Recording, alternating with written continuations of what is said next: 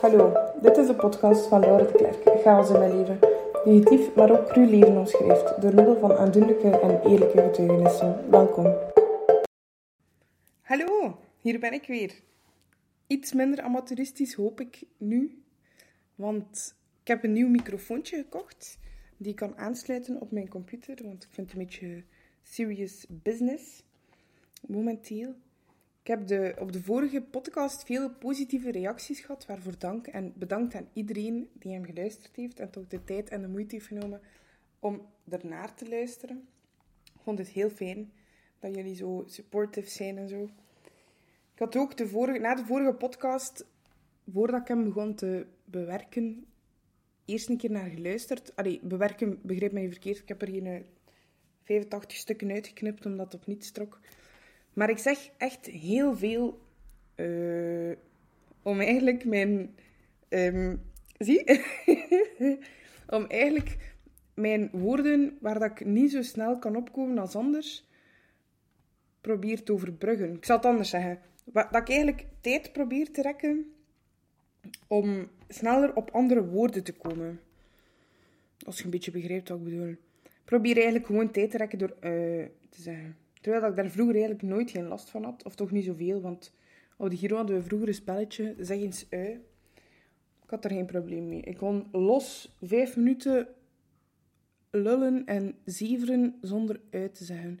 Maar doordat ik nu dus door die trombose vaker op woorden moet denken, zeg ik heel vaak ui. Ik ga er proberen op letten om het nu niet te doen. Als ik het wel doe, ja, dan kan ik het er straks nog altijd uitknippen. Bon, na uh, de vorige podcast zijn er ook enkele, uh, zie, uh, zijn er enkele artikels verschenen um, in HLN en De Gentenaar en het laatste nieuws van Locristi, waarvoor dank aan degenen die mij geïnterviewd hebben en die de tijd genomen hebben en de moeite gedaan hebben om een mooi artikel te schrijven daaromtrent. Ik voel me wel vereerd ik vond het heel leuk om te lezen hoe een mooie tekst dat ervan gemaakt werd. Voor de rest, ja, heb ik mij zo wat gestort op dat podcasten en mijn boek. Omdat dat zo momenteel wat geen is dat ik mij kan mee bezighouden en waar dat ik mij kan um, mee plezieren. Waar dat ik anderen misschien een beetje mee kan plezieren door hier een beetje te zitten in mijn living, mega warm, zonder de ruiten open, want anders worden de camions gelijk de vorige keer voorbij rijden. Het is hier mega warm. Maar bon, kijk, dat we er wel bij. Dat is minste. Dus ik had uh, die artikels, hè, daar kom ik dus op terug, ze hadden die artikels dan geschreven. En zoals je bij vele social media kanalen hebt, zowel Facebook, Instagram als al de rest, uh, komt daar vaak commentaar op heel lieve commentaar. Ik heb superveel lieve berichtjes gehad. Ik heb superveel uh, steunende berichtjes gehad. Echt waarvoor dank, nogmaals. Maar dan heb je ook, heb ook soms reacties. Dat komt meestal niet onder de artikels, maar dat zijn berichtjes die mensen naar mij persoonlijk sturen. En er was iemand bij um, die vroeg aan mij of dat de bedoeling is, was of is van mijn boek om mensen te overtuigen van hoe ik mij voel. Wat ik op zich een beetje... Ik vond het een beetje een, een rare vraag. Misschien, raar is misschien raar gezegd. Raar is misschien raar gezegd, ja man. Raar is misschien raar gezegd, ja. ik weet niet hoe ik het anders moet zeggen. Maar ik dacht, nee, ik probeer helemaal niemand te overtuigen van niets. Ik hoef ook niemand te overtuigen van iets. Ik wil gewoon de mensen kennis laten maken met het leven voor en na een beroerte. Hoe groot dat verschil is. Hoe groot dat het gevoel is voor uw beroerte en hoe groot het gevoel is na uw beroerte. Dat is eigenlijk mijn grootste doelstelling. Ik wil niemand overtuigen van hoe ik mij voel. Zeker niet, verre van. Het is nooit mijn bedoeling geweest ook om um, medelijden op te wekken. Zeker niet, want als er één is dat ze mij altijd geleerd hebben, dat is ik zal het eh, op zijn Luts zeggen, eh, compassie is geen zalve. En dat is ook zo. Compassie is ook geen zalf. Um, zelfmedelijden ook niet. Ik hoef dat ook niet. Ik, snak ook niet naar medelijden, zelfmedelijden. Dat is oké. Dus ik was daar wel een beetje, ik heb er een beetje over na liggen denken. Ik heb ook de, de reactie, allee, de reactie, het berichtje wat gescreenshot, want ja, ik, allee, het overtuigen van andere mensen. Die persoon zegt ook, ja, je moet daar geen energie in steken, maar ik steek daar ook geen energie in, want dat is echt het laatste dat ik wil doen. Ik wil dat gewoon een keer duidelijk maken. Dat is nu ook het enige moment dat ik daar aandacht aan zal geven en wil geven. Is gewoon duidelijk maken dat ik niemand wil overtuigen van iets. Ik wil geen uh, Mahatma zijn. Hm, ik weet zelf eigenlijk niet wat die mensen die, maar ik wil niet zo'n preker zijn dat mensen overtuigt van het een of het ander. Elk heeft zijn ding, elk heeft zijn gevoel. Ik probeer gewoon een lijn te trekken en, duidelijk te zijn van kijk, dit was ik en dit ben ik. En voor de rest heb ik eigenlijk, alleen, hoef ik niet uh, verantwoording af te leggen naar andere mensen over hoe dat ik me voel, denk ik. Alleen ben ik eigenlijk vrij zeker. Um, ik zag ook zoiets passeren van de week. Volg zo, sinds dat ik dat gehad heb, volg ik zo een paar Facebookgroepen, Instagramgroepen over um, niet aangeboren hersenletsels. Bijvoorbeeld de website van de Hersenletsel Liga. Ik denk dat ik het juist zeg. Dat is een hele toffe website waar je ook lotgenoten en zo kunt vinden. Wat dat heel gek is, want je voelt zo'n beetje ergens voelt je zo'n connectie met mensen die ook zoiets gehad hebben. Omdat dat iets is dat je, ja, gedeeld dat. Je weet hoe dat, dat voelt, je weet hoe dat, dat is. Ik, ik probeer het nu aan de hand van een boek en een podcast aan jullie allemaal uit te leggen.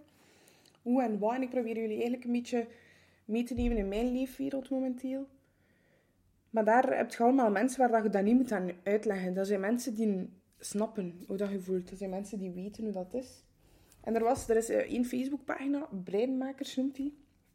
En daar stond van de week een, um, ik denk donderdag, schiet mij niet uit als het een andere dag was, want mijn uh, tijdsgeest is ook een beetje naar de kloten. Um, kapot.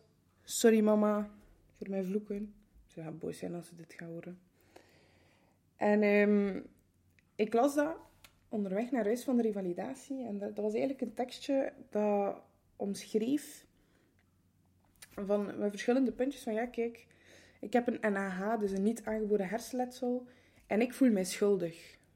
Ik voel mij schuldig als ik bijvoorbeeld niet werk, maar wel op restaurant ga. Of ik voel mij schuldig als ik niet werk, maar wel meega naar een feestje. En dat was de vraag daaronder van hoe gaan jullie daarmee om? En hebben jullie ook last van dat schuldgevoel? En gaan ze maar door? En ik vond dat wel iets...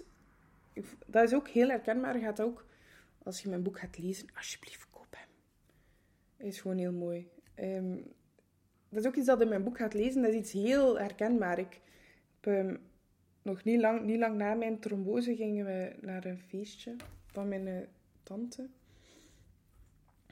En ik dacht, ja, weet je, aan, hè. We gaan niet zuiten, tanden bijten, doordoen, hè, oordoppen. En dan uh, komt dat wel goed. Maar uiteindelijk, ja, hoe verder dat de avond vorderde, hoe meer dat ik dan toch... Allee, je voelt zo ook een beetje de ogen richting u van, je moet hier kiezen staan, hè, die daar een, een broerte had, maar ze staat wel aan toog te zeveren tegen Jan en alle man. Laat dat nu net een van mijn sterkste kwaliteiten zijn, zeveren. I love it. En dan begint je zo wat, je begint zo wat die ogen te voelen in je rug en dan je van, ha, maar, maar ja, wat, wat, als mensen morgen dan zo...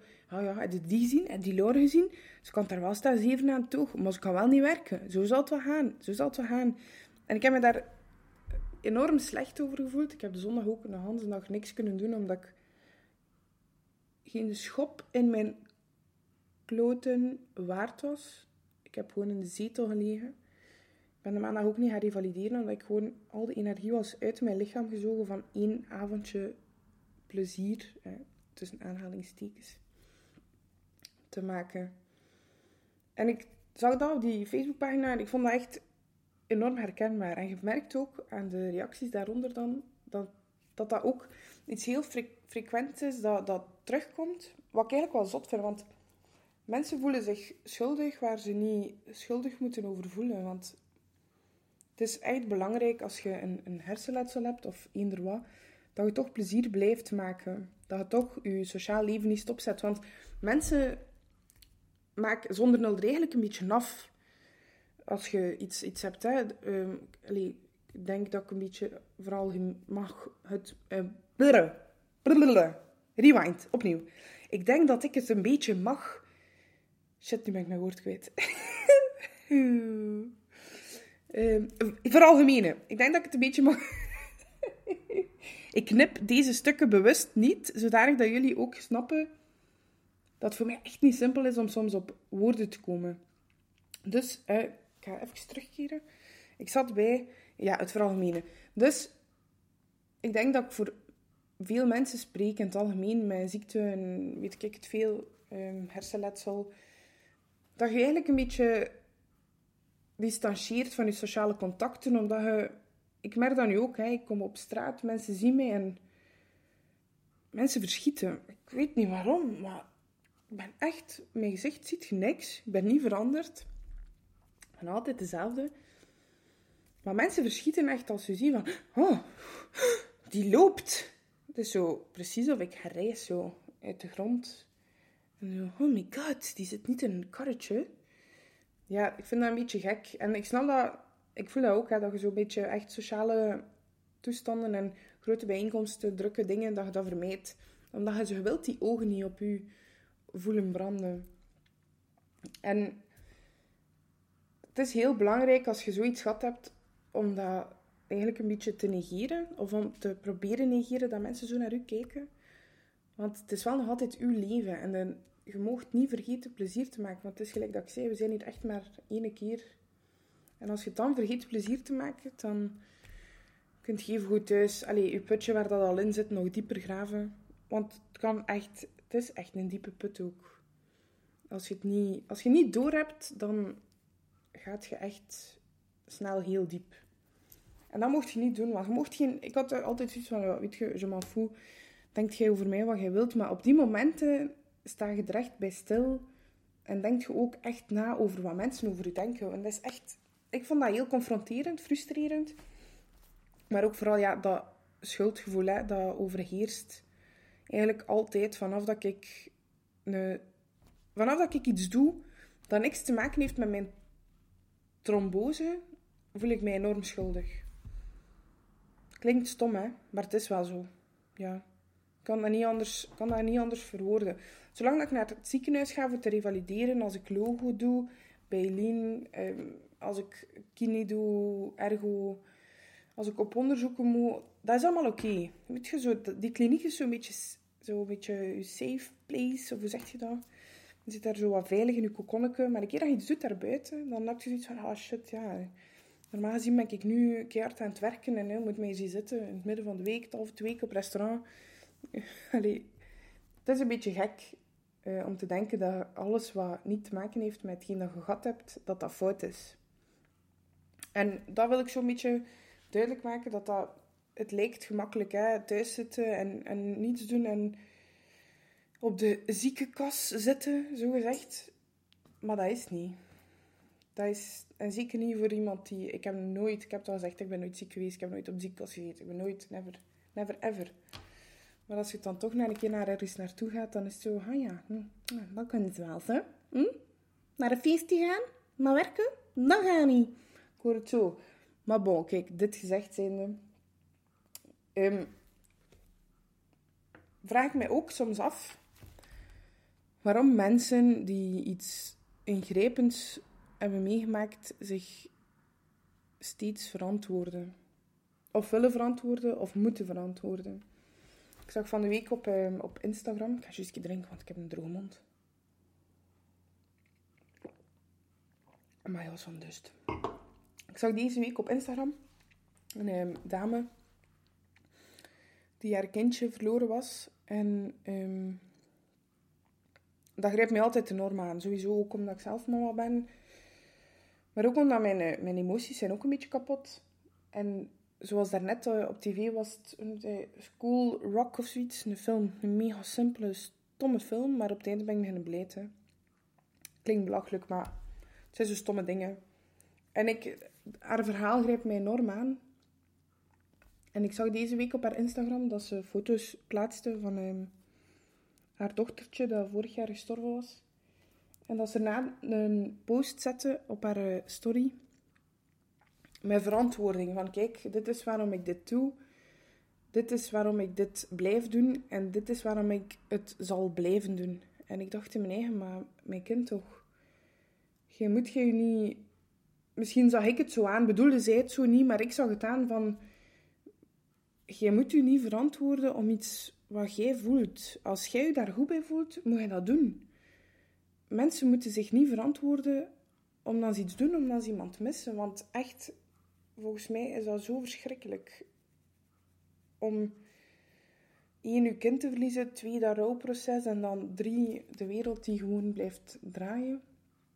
Om dan nog een keer zorgen te moeten blijven maken of beginnen maken over wat mensen zouden denken van het feit dat je foto's op je Instagram zet van je kind dat gestorven is dat brak echt mijn hart. Dat klinkt misschien vrees stom, maar ik dacht echt van... Is dit het nu? Is dit nu echt hoe mensen denken? Hoe dat mensen zich... Dat mensen eigenlijk al een keer een verantwoording opeisen. Want je moet je altijd...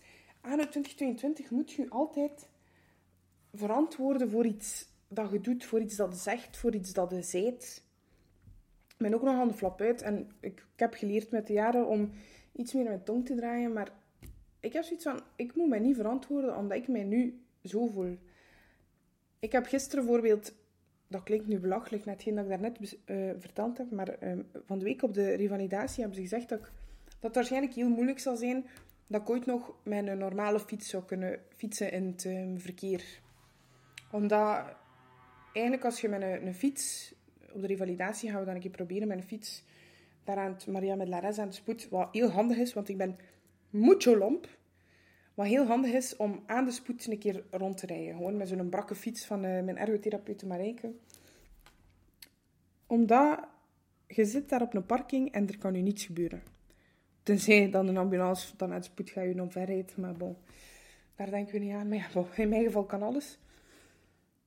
Maar in het verkeer is helemaal anders. Mijn evenwicht is een beetje kapot. Dus eigenlijk op en af een fiets stappen zou moeilijk zijn. Maar ook gewoon over mijn schouder kijken. Dus stel dat ik aan het fietsen ben. Ik ben dat nu allemaal aan het uitbeelden. Wat eigenlijk echt kei belachelijk lijkt. Want je kunt het allemaal niet zien. Je kunt het alleen maar horen. Stel dat ik aan het fietsen ben. En ik wil over mijn schouder kijken links. Om te kijken of er een auto komt. Dan zou ik eigenlijk afwijken naar rechts. Wat dan eigenlijk zou resulteren, resulteren in een val. Wat dat we natuurlijk willen vermijden met die bloedverdunners, aangezien uh, je mijn benen nu niet wilt zien van de blauwe plekken van die bloedverdunners. Dus dat wordt een beetje moeilijk om het dan in het, in het verkeer eigenlijk een, een, ja, een baan te vinden. Woordmopje. Je moet ook rekenen dat je, als je aan het fietsen bent, heb je dust prikkels. Je hebt auto's, je hebt luiden, je hebt de buurman die zijn gras aan het afrijden is, je hebt een auto die trompt. Want ja, hè, mensen trompen als ze iemand kennen. Ik doe dat ook, hè. ik deed dat ook. Ah, hey, hier, uh, Jean-Louis, tuut. Yo. Iedereen doet dat, hè. En dat is... Eigenlijk, als je daar niet moet bij stilstaan, niet bij stilstaan, maar dat zijn zoveel prikkels. Ik ben ook zo heel snel afgeleid. Ik wil het allemaal gezien. Nu nog meer of vroeger, wat echt soms heel lastig is.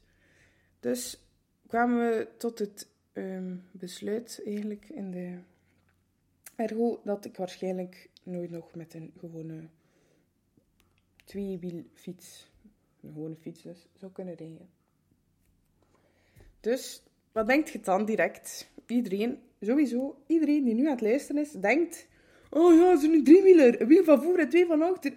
mega grappig. Dat is ook echt mega grappig. Maar gaan we niet doen. Nee, doe niet. We gaan dus beginnen kijken naar een bakfiets. Want dat heb je ook, een bakfiets met... Het moet sowieso iets met drie wielen zijn, waar dat ik niet kan afvallen. Waar nog geen garantie is, want sowieso zal ik eraf vallen.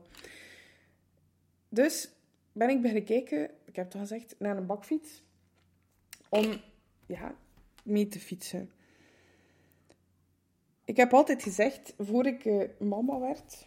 Pas op, respect voor alle bakfietsmama's, hè. Ik heb altijd gezegd, oh, ik word nooit geen bakfietsmoeder, hè. Of na, toen pakt vijf jaar geleden waren die bakfietsen ook niet zo modern en zo schoon als nu. Hè. Waren echt van die lompe bakken en die reden overal tussen en die dachten dat ze overal tussen pasten.